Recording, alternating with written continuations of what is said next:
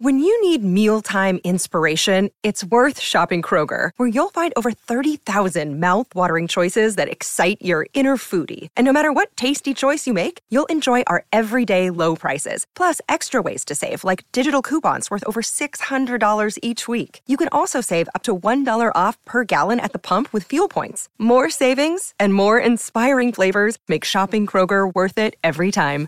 Kroger, fresh for everyone. Fuel restrictions apply. Hello, everybody. This is Marshall Poe. I'm the editor of the New Books Network. NBN listeners like to read books and buy them. So we thought we'd tell you that right now, our friends at Princeton University Press are having a remarkable site wide sale. You can get 50% off books, including ebooks and audiobooks, with the code 50, F I F T Y, at checkout until May 31. You can save some real money on Princeton University Press books. I encourage you to go there and check it out. Welcome to the New Books Network. Hello and welcome to another episode on the New Books Network. I'm one of your hosts, Dr. Miranda Melcher, and I'm very pleased to have with me today the author of the fascinating book, How Our Love of Dogs Creates Social Conflict. Um, this book examines the unique bond between animals, between dogs and humans, as well as some of the ways that that can um, cause stress um, between different people about dogs uh, on kind of a big picture level and a small picture level. And I'm very pleased to have the author with us today, um, Dr. James K. Beggan. Jim, thank you so much for being with us to tell us all about your book. Well, thank you for inviting me. It's quite an honor to be like international, having my, my little book get attention from all over the world. So thank you. You're very welcome. Um, before we get into the details of the book, would you mind giving us a bit of an introduction of yourself and explaining why you decided to write this? Okay, well, I can give you like a professional background and then a more personal background. So I got a PhD in psychology, more specifically social psychology, in 1989 from the University of California at Santa Barbara. And the people there that I worked with, like on my dissertation, basically studied cooperation and competition and variants of game theory, which focus on sort of uh, interpersonal dynamics or why sometimes conflict between people is inevitable. So then I got a job at the University of Louisville in Kentucky worked on that for a while, kind of drifted partly because of moving from psychology to sociology and became more interested in this area of sociology called symbolic interactionism, which focuses more on like the social construction of reality. Like it's less, I mean, it's still rooted in like logical positivism and empiricism and things like that, but it recognizes the huge amount of social interaction, social creation that people have through use it mostly through language in terms of creating a shared reality. So the way this ties a little bit into this book about dogs, there's a famous quote, which of course I can't remember in detail, but it's called like the Thomas theorem, and basically says things are if if people think things are real, then they are real to those people. So if you believe in UFOs and you and you act in a way that is consistent with that, then your social world is sort of different than mine, say. So the underlying principle of this book is if you think your dog is a person or more of a person than an animal, or however you want to phrase it, then it doesn't really matter, not to get into debates like with cognitive scientists or, or, or, veterinarians, it doesn't really matter how smart the dog is, although I think they're smarter than a lot of people think they are but it doesn't really matter how smart or how emotional the dog is. If I think it's emotional, I'm going to treat it like that. And in a nutshell, that became kind of the root of the conf or the root of the book, because I got my I have a dog. I guess that's not like a huge surprise, named Lucy, and I got her from an ex girlfriend who I'm on very good terms with. Uh, and she got another dog, which I thought was a huge mistake because now they had two dogs in the same house. And Lucy kind of felt a little put out. So I started saying, well, I'll watch her for a little while, or I'll take her, or I'll take her out, I'll take her to the bathroom, I'll keep her overnight. And then it just sort of evolved, well, I'll keep her.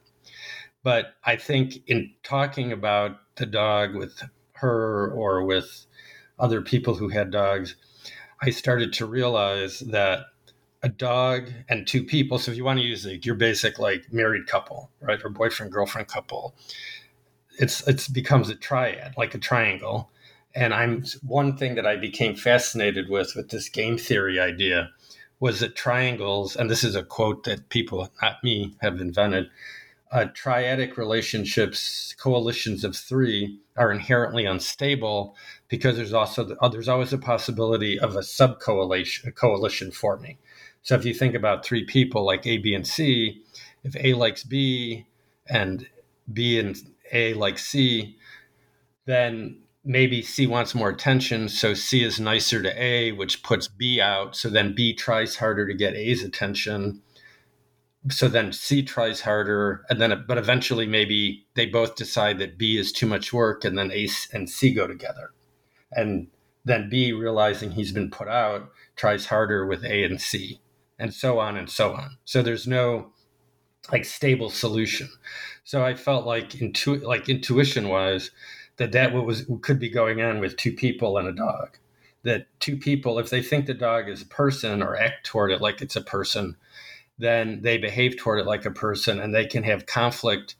Not and, and again, we can debate this later on whether or not the dog is actually an equal partner in this triad. But if I want to get more attention from the dog and squeeze you out, I might do that, right? And then you might get jealous or whatever felt put out. So you might try harder to befriend the dog and so on and so on. And then I did argue in the book, although I'm not as on solid of ground with trying to know how dogs think, but there is some, at least some evidence to say that dogs are sensitive to like inequality or inequity and will take efforts to try to get if they see some other dog being advantaged over them that they'll try to get more themselves or they'll, they'll abandon a task like some sort of you know play with a toy kind of task if they think another dog is getting more benefit for doing the same thing. And then anybody who has a dog knows that if you try to sit next to your girlfriend on the couch the dog will jump in the middle. And again you could say well maybe she just wants attention from both of us or you could say she wants more attention because she's jealous of me with regard to more attention from Andrea. Um, so that so that's kind of basically in a nutshell that it it became to me uh, an interesting social problem in that there's three people, one of whom is a dog, competing with each other for attention and you know how much is the dog an active partner or just a passive recipient? And then if you think about like the, the way that i one way that i started thinking about this was with a divorce. Like if two people have a dog and they get divorced like unlike a car where if i just said look i'll just give you $10000 and then call it equal call it even right? People might be put off if i said look let me just give you $500 and then i'll just take your dog away I mean, a lot of people would say no, or here, let me buy you another dog. Well, no, I don't want another dog. I want this dog because this dog has a shared history with me. So dogs, unlike cars or you know or money or whatever, aren't fungible. And the more that you think of your dog as a person, the less fungible it becomes. So the more the stakes can get higher for um, fighting over a dog, like if you're getting a divorce. And then maybe another component of this is years ago, I did research on the psychology of ownership. And dogs basically have no, I mean, they have certain, like, you can't be cruel to dogs, but dogs don't have the same kind of rights that humans do. You can own dogs. And a lot of people who are very sympathetic to animal rights issues would say it's bad that people can say that they own dogs. And to be a little maybe controversial or a little counterintuitive, the research that I did on ownership talked about the idea that ownership connects, like the psychological construction of ownership or the legal construction of ownership, makes a psychological connection between me and whatever it is that I own. And I called it the mere ownership effect like just the idea that owning something enhances its value. So even though a lot of people would say it's bad that we can own animals and that animals have rights, I'm, I argued in the book that owning a dog makes it more connected to you, which paradoxically or counterintuitively might make you treat it like more of a person rather than less of a person. And feel like it should be treated better, have more rights, etc. Even though that would fly kind of a little counterintuitive to how people think about like the downside of owning animals that you have the right to abuse them if you want to or neglect them if you want to. So that's fabulous as a starting point because now we've got a whole bunch of things on the table that I can ask you to tell us more about. Um, but as a first place to start, obviously there's a, as you mentioned, kind of a personal experience and fascination that fed into this. Um, but as the end of your answer just now hinted at, this could be in a way applied to, say, cats, right? Why focus on dogs? Well, okay, from a totally selfish point of view or self-focused point of view, um, I had a dog and not a cat. I'm allergic to cats. At least I used to be more allergic. I think I'm mildly. Why do you have cats now? Have I stepped on your toes? No, um, but that's no, a very okay. legitimate reason to make a decision like that, um, and it's useful to hear. Okay, so that's one thing. Another thing, which is a little like mean, maybe when I started when I because that was one thing that I wanted to you know, as writing a book, like writing an academic book, you kind of anticipate what our reviewer is going to say that are criticisms of you, right? Or criticisms of your work. And so one of the obvious things was, well, why dogs? Why not cats? So there is some research, although, and I'll tell you something else in a minute that's going to get me in hot water maybe for saying this, that people seem to have stronger emotional bonds to dogs than to cats. Like one study that I cited in the book, people if you asked them how much would they pay a vet to take care of your dog versus cat, people were willing to pay more money. Like if a cat, or if a dog got sick, than if a cat got sick or injured or something. So I use that sort of as an indirect measure of the the strength of the connection. So, so one reason was it seems like there's a large, larger literature on dogs, like human animal, human dog interactions, than say cats. Although I can't really say for sure because I didn't look that hard um, if I wanted to open it up to all animals, that would have been like an infinitely longer book than I had the energy to write. If you start to think about even horses, either other domesticated animals, then it would become like just too cumbersome, I think, to write. Um, but one thing I did say in a sort of predicting the future kind of way, I made a joke about one way to extend this book, like inside the book, would be what if you had two animals, like two people fighting over one dog? What about two people fighting over two dogs? Like they each own a dog and then the dogs don't agree with each other. The dogs fight. And then extended it to uh, what if one person owns a dog and one person owns a cat? And I said this would be like a rom com, like a romantic comedy plot, right? And then I ended up meeting a woman who has a cat. And so now we're trying to, uh, we live in separate like apartments, but I'll bring the dog over, Lucy, and then she has a cat named Holly. And at first, you know, you're terrified. You know, I kept the dog on the leash, and you don't want the dog to get too close because um, the cat's claws are like much sharper than a dog's claws or nails, I guess you whatever you call them. Um, so I didn't want my cat, my dog, to get scratched. But on the other hand, you know, it's Holly's house too. Uh, so over time, they've gotten a little more tolerant, like more, well, not, not a little, they have gotten more tolerant of each other. They're not like rolling together in a field or anything, but they're not fighting. And like the, at first, Lucy would not, like if there was something on the other side of the room that Lucy, like a toy or food, and the cat was in the way, she would be like agitated and confused because she couldn't get around Holly. But now over time, she'll just go around her. So it's slowly happening. I think it would just and uh, my girlfriend's named Andrea. Andrea is very sensitive to the idea that people say, well, dogs have more personality than cats, or dogs are more emotional. But she'll disagree and say that cats are just as, quote, human as dogs, although maybe they express it differently. Um, so I think that my fo- I focused on dogs because I know dogs better. But I think I, I've, she said I should write another book about cats and or a book about the interaction of two people and two animals of a different species, or one person who owns a cat and a dog. Now, with the problem that I have is that, or that we have, is that these pets are fully grown. I suppose if you bought a puppy and a kitten at the same time, they might not have as much of a sort of a natural, if they even do, natural animosity toward each other. Yeah, that makes sense. Well, I will ask you at the end about your next things. Um, but before we get there, let's uh, f- discuss this book more. In the examples you've given us, there's kind of an obvious implicit idea that conflicts between humans over dogs is quite intense. Why do you think that is?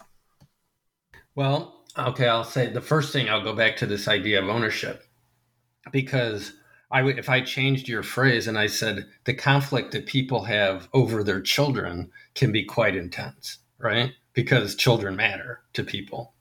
And so I'm going to say again using that quote about if it's if people think it's real, then it is real to those people.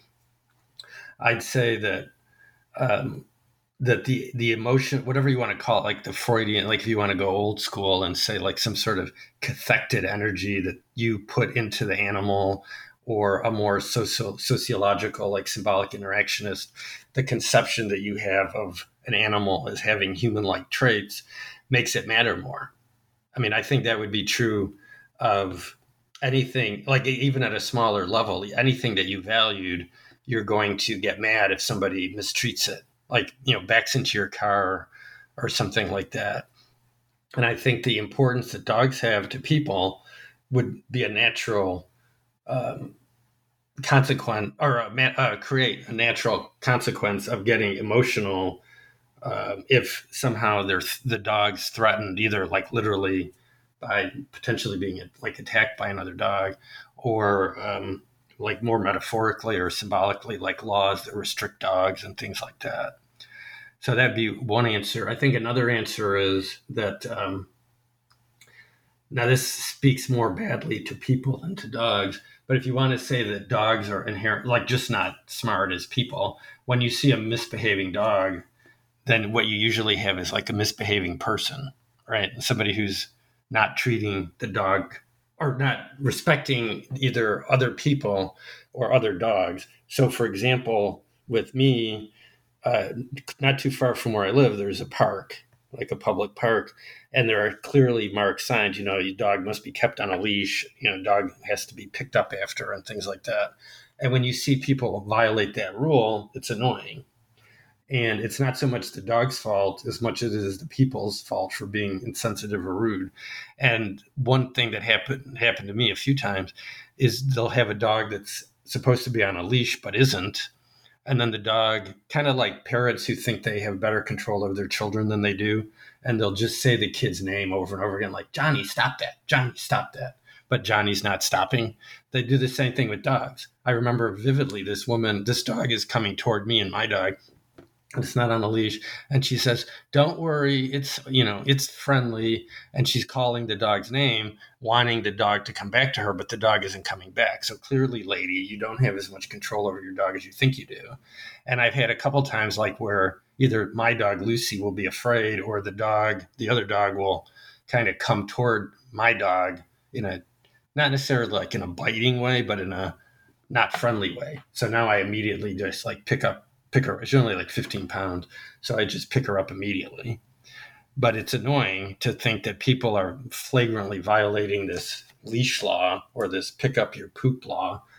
Um, so that that's that's an issue. Another kind of thing is if I don't own a dog, or even if I do, um, your rudeness, like for example, people who leave their dog out all day, like in a fenced yard, and the dog barks constantly, or people have a dog in an apartment building and the dog barks constantly.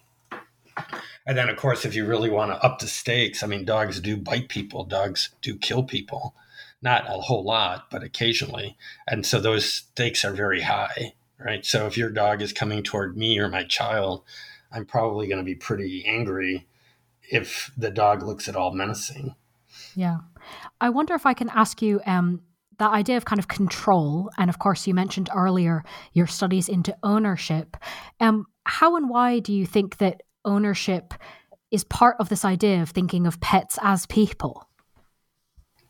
Well, if you want to go back to this, the literature that I sort of cited when I wrote that paper, other people have written about it, there was this guy named Russell Belk, who's you know pretty famous. Um, I guess I'm not actually. I'm, I think he's a psychologist, but he also worked like in consumer um, consumer research, like um, kind of applied business sort of problems.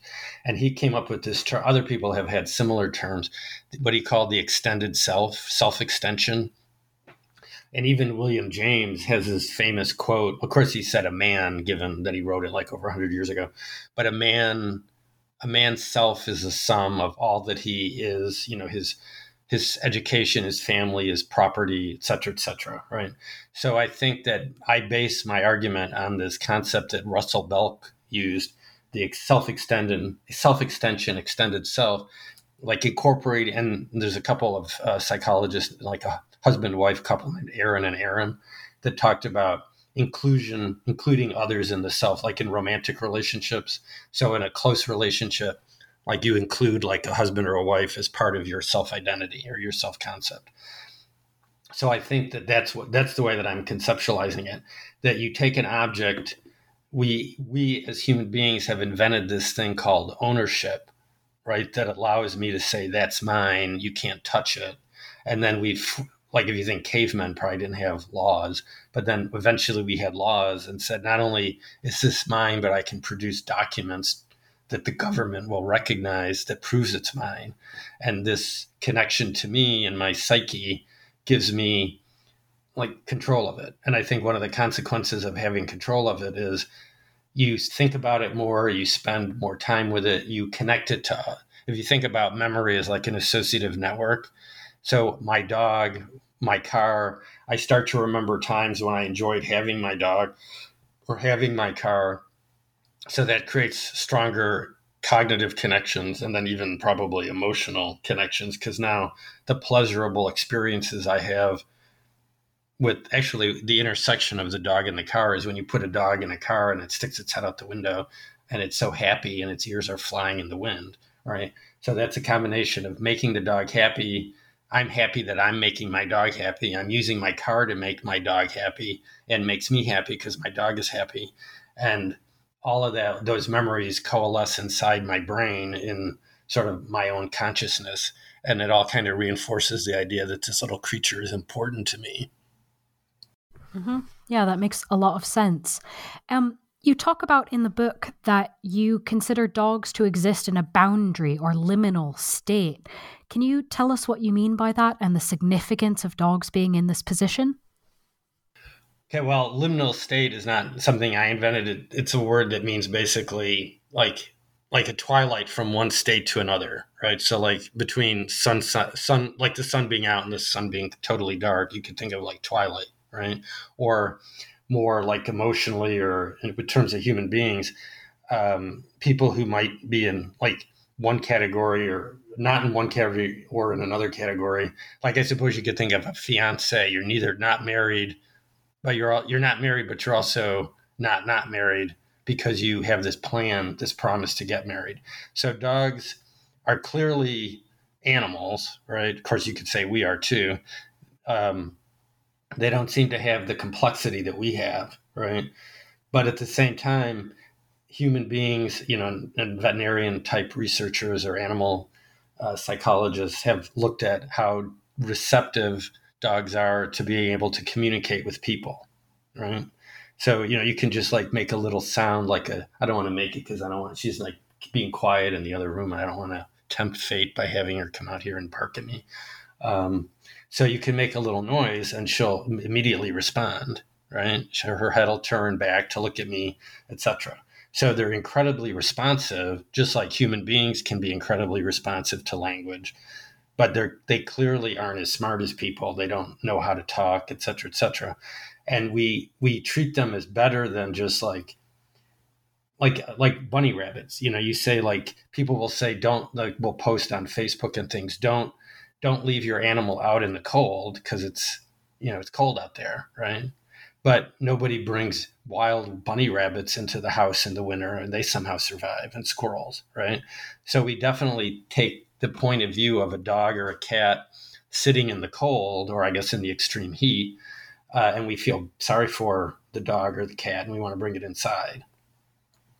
So I'd say that um, the reason they're in this liminal state is because we give them a lot of credit, and some of that credit may be deserved, and some of it may not be. But clearly, they're not people, but in a way, you could say they're not animals because wild animals don't want to sit in your lap or sit on the bed, et cetera, et cetera. Right. So the common things that people do with their pets, like hand feed them, rub their stomach, even like kiss them, let them lick their faces, things like that. Talk, you know, the idea there's something called I think it's baby ease, like where people talk to children in that sort of like like little children, like in that sing song voice.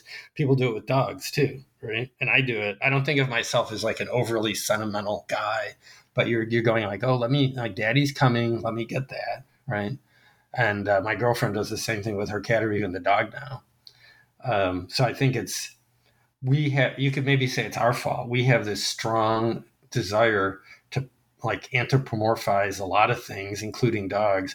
Dogs just seem so and cats too, but especially dogs, I think, because their eyes look like human eyes. Because cat's eyes definitely don't look like a human's eye. So those big brown eyes looking at you just you know you make eye contact and it's different than making i think eye contact with a an animal and more like making eye contact with a person. So if we think about this as you said kind of from the human side humans are thinking this has this impact etc i'd love to ask you about something you mentioned at the beginning. To what extent do you think dogs are active agents in these triads so, okay, I'm to have to say I'm not like school, I'm not like a veterinarian, I'm not a zoologist or something. So, some of what I did read that that is not like say the strongest chapter in terms of my the depth of my personal background. So, I want to give that. There could be a veterinarian out there getting mad at me right now, but even among like pro animal people, there'll still be debates about like do animal like one of the big ones is do animals ex- actually experience guilt? You know, like if if you you know if they like eat something they're not supposed to eat or knock over a vase and you yell at them are they re- actually guilty feeling guilty or are they just reacting to you yelling at them? Uh, you know those kind of ideas.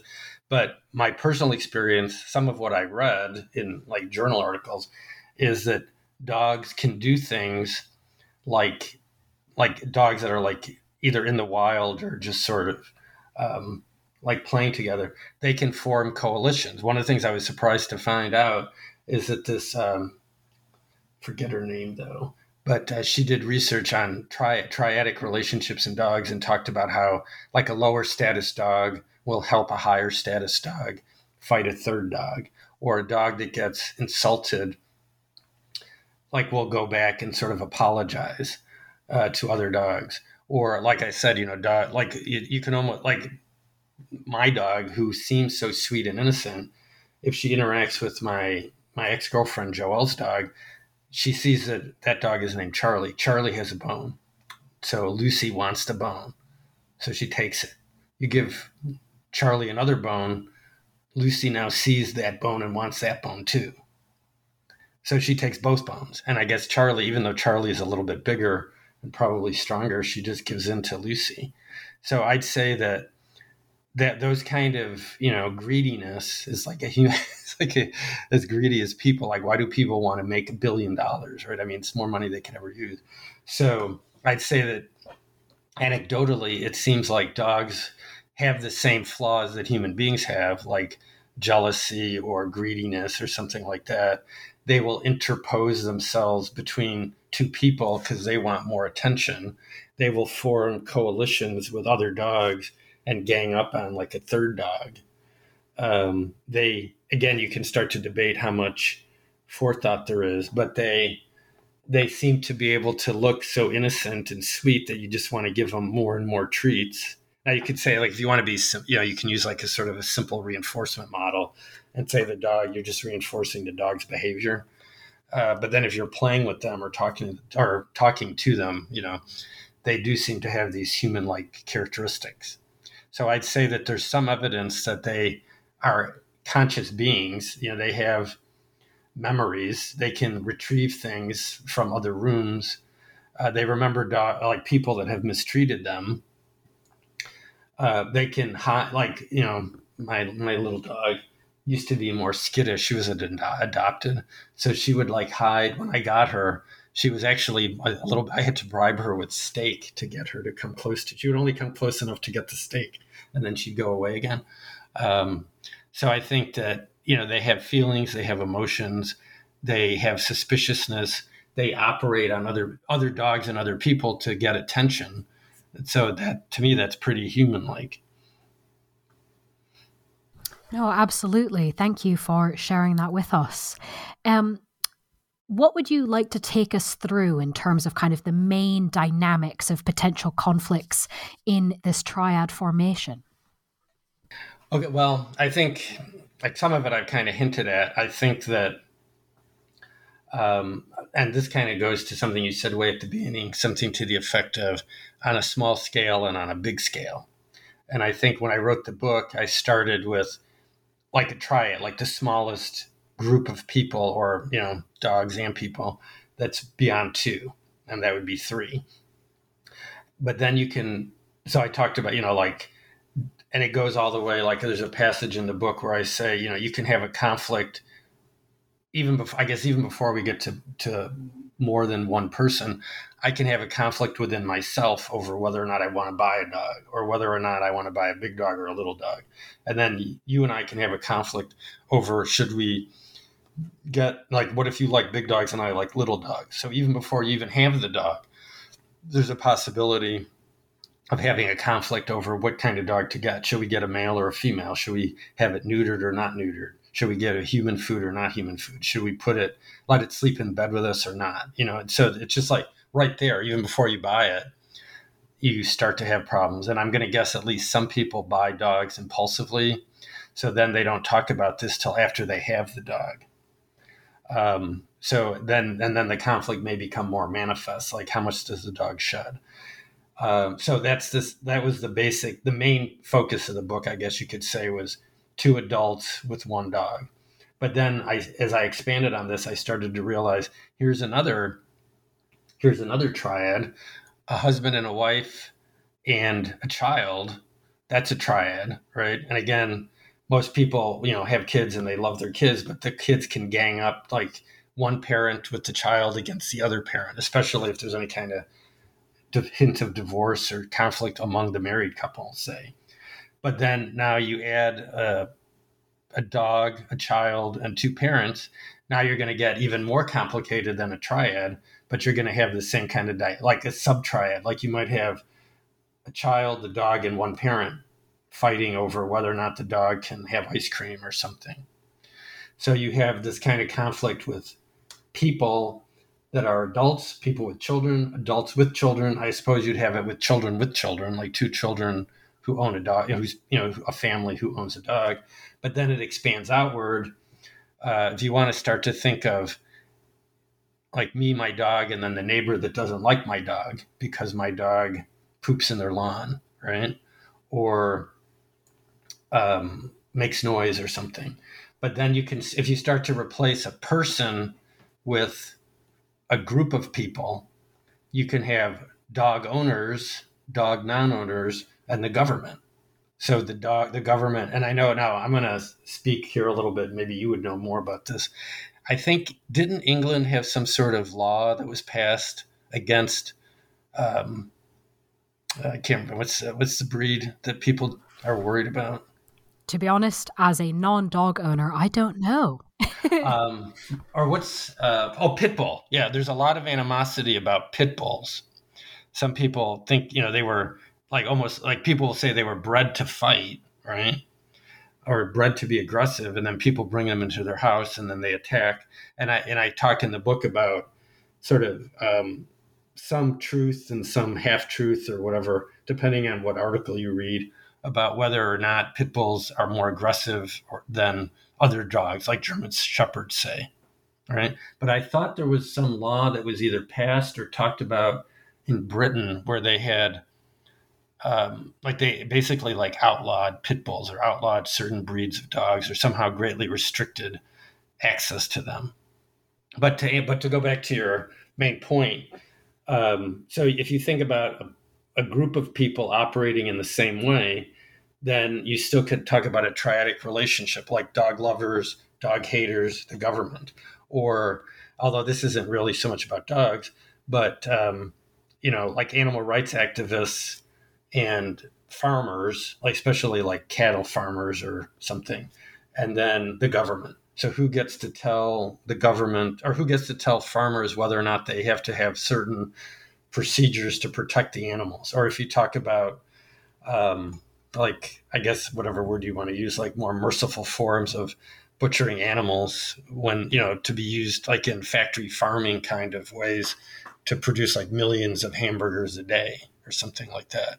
So you can re- make the whole argument um, with replacing people with groups of people, uh, like for example, laws about uh, where whether animals can go into parks or not, or into um, buildings or not, like you know, like a restaurant or a, or maybe not a restaurant, but even like inside the mall. Say, well, actually, while we're on that point about law, could I ask you um, to kind of almost expand that in a way? Because those are obviously laws about um, where dogs can go and where humans who have dogs can kind of take them. That in some ways, it's almost about the rights of owners, I suppose, to kind of what behavior they can and cannot undertake. What about if we think about laws in terms of the rights of dogs or the rights of pets. What do you think your work says about that sort of legally and morally? Well, I, w- I mean, I guess I would say it doesn't like directly. Like, I'm not a moral philosopher, although I would. I, a reviewer did encourage me to include these issues, and I did, at least somewhat. Um, I mean, I'd say, kind of contradicting what I said before, even people who like dogs I mean, there's very few rule, like really rules that govern like how to control animals. I mean, you can like you can be completely within your rights and leave the dog like chained up in your backyard, right? You can put a dog in a little crate for like eight hours a day and nobody's going to really arrest you, right? And again, I'm not a lawyer, I'm not a cop, um, but I know you can't like do certain kinds of cruelty, but you could probably be a lot more cruel to an animal and get away with it than you could like a human being and get away with it. So I think that dog, like in the United States at least, dogs do have like rights with regard to like animal cruelty laws, but those are pretty like extreme and difficult to enforce. And I would say probably receive a lot less punishment than if you did something like akin to that to a human being. Uh, animals can't really advocate for themselves because they can't talk, they can't hire lawyers, and things like that. So, in a way, which kind of actually ties back to your your your question about liminal state, dogs could never really advocate for themselves, right? The best that you can do is find a sympathetic owner or a sympathetic person that will pay a lawyer to take care of the dog, you know, in terms of um, trying to argue some animal rights thing. Uh, now, I do know, I, again, sort of pulling from the book and pulling from my memory, certain countries, like I think Australia, did something to the effect to, to try to recognize animal rights more strongly. But I think it's going to be an uphill battle, partly because going back to this triad idea, because you're going to be fighting like farm people who, even with the best of intentions, take advantage of animals, like either in terms of using them for drug testing or uh, you know like product testing, like or even medical research, or killing them to eat them or to use their clo- their fur and so on and so on, which isn't necessarily dogs but other animals. So I think that it's a definite problem. Like so that's sort of obvious. But I do think, especially I guess in the country that I'm most familiar with, the United States, it seems like people are becoming more uh, aware of dogs' rights or sympathetic to dogs, which could, in a way, though, create like a like a two tier system. Like dogs that have human owners that are nice get treated like kings and queens, right? But dogs that live in the dog pound or who live on the street have pretty rough lives, I would say. Hmm. And kind of thinking about that, the as you said, the societal level, to what extent do you think this work um, in your book about particular triads uh, can expand up to the more macro level of people arguing about dogs or having conflicts about dogs? Or to what extent is kind of it are there specific things to the micro level that don't expand? Well I, okay one way that i think this would connect which is a little bit of a long aside I won't make it too long though. Um, so there's this term game theory. And when I was in graduate school, that's what I basically studied cooperation and competition in game theory. And the most famous game is the prisoner's dilemma, which talks about how, like, you and I are arrested and the sheriff is trying to get us to rat out each other. If we don't, then we get off relatively easily.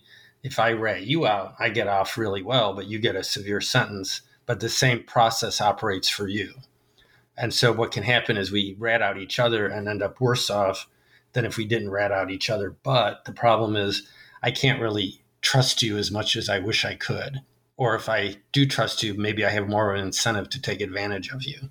So I'd say the triad idea is similar in that it it's, a, it's seemingly like an unemotional, abstract way of thinking about things.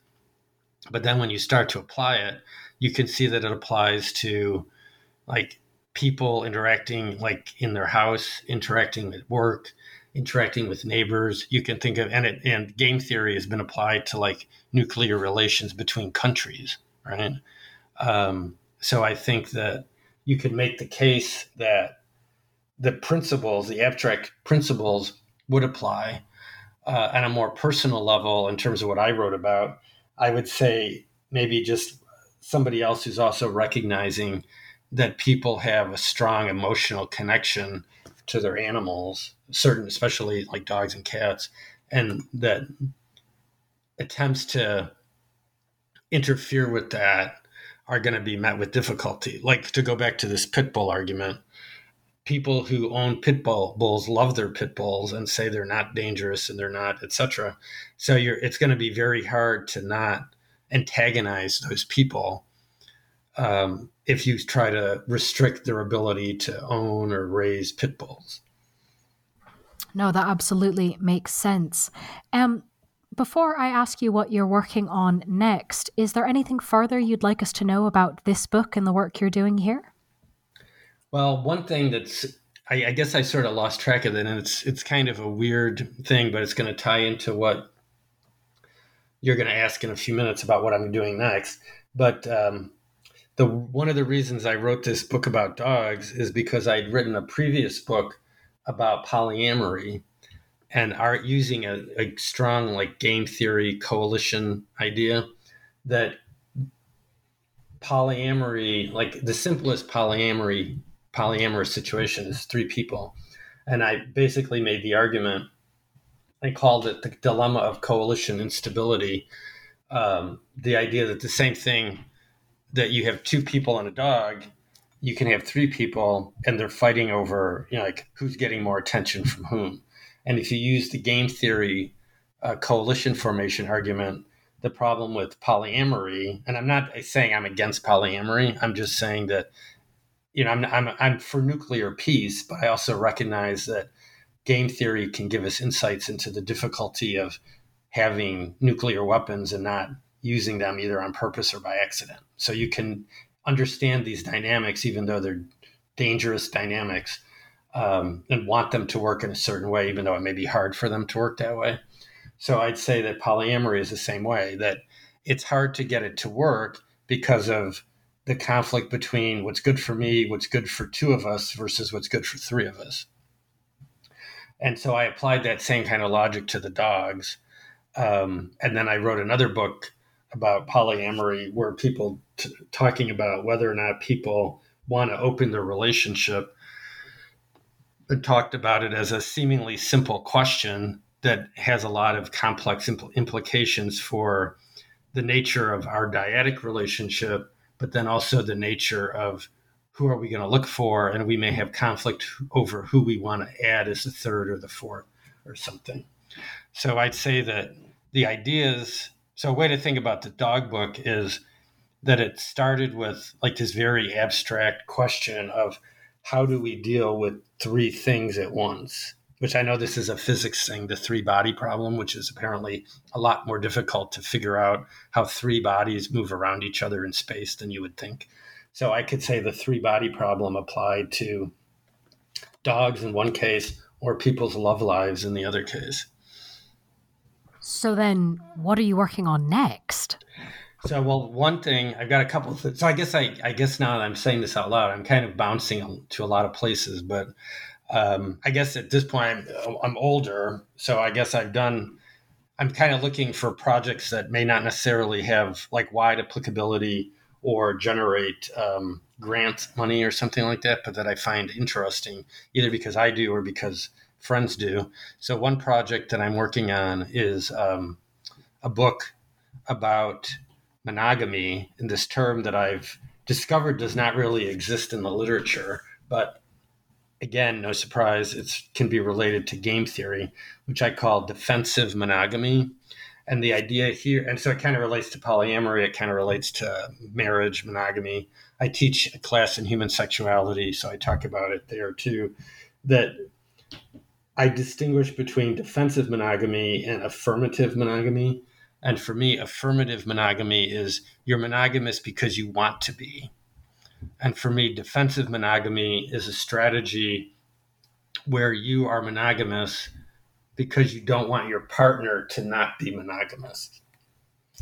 So, so basically, trying to think about what this term defensive monogamy means and its implications um, in terms of how people negotiate the again using the symbolic interactionist idea the meaning of monogamy. Why do we enter into monogamous arrangements? But then, at least, and well, actually, other countries as well. Generally, the numbers are like 25% of men, 15 to 20% of women will engage in infidelity. In the United States, like approximately half of marriages end in divorce. So you make this promise that you're not really that good at keeping because you know the divorce statistics, the infidelity statistics. Um, so, so what I'm contrasting then is monogamy as a strategy that you agree to in order to keep somebody else from violating it versus monogamy as a strategy that you actually want to have. And my argument, so the book would basically be focused on trying to define what defensive monogamy is, which then raises problems of how do you even define what monogamy is? Like, what are the boundary conditions for that? Um, so that's one project. Then another project, which again seems like totally different, and I have to give credit to two of my friends and collaborators over the years, Scott Allison and Al, uh, Al, Al Goethals, were editing an encyclopedia um, on hair, on basically on the concept of heroism. Al and Scott were de- tried to develop these ideas like maybe ten or fifteen years ago. There's this famous uh, sort of like philosophy English professor type person named Joseph Campbell, who talked wrote a book called like The Hero with a Thousand Faces, and basically said that all all myths and legends and literature is the same basic story of somebody who confronts a challenge, changes as a result of confronting it, and then achieves like some new level of enlightenment that he gives he to other people. So if you want to go like as high in terms of like Jesus Christ or Luke Skywalker from Star Wars. The argument is that both of them follow the sort of the hero's journey model. So Scott and Al became involved in the psychology of heroism or the idea that anybody could be a hero like under the right circumstances what makes somebody act heroically so this book which is going to be like probably over a million words this encyclopedia of heroism studies basically looks at the psychology of heroism, heroism in movies. If you start to think about it, it expands to like a very big topic, like um, you know, heroes in literature. So it ties into literature, heroes in literature. It ties into therapy, like using the idea of a journey for heroism to um, grow as a person or overcome your own personal like uh, problems in your life. Um, and you know, so anyway, that's that's so that's using up some of my time. This book about monogamy is using up some of my time. I'd say right now. Well, thank you for giving us those previews. And while you work on both of those projects, of course, listeners can't read the book we've been discussing, titled How Our Love of, Love of Dogs Creates Social Conflict, uh, published by Rowman and Littlefield in 2022. Jim, thank you so much for being with us on the podcast. Well, thank you for inviting me. It's been a pleasure.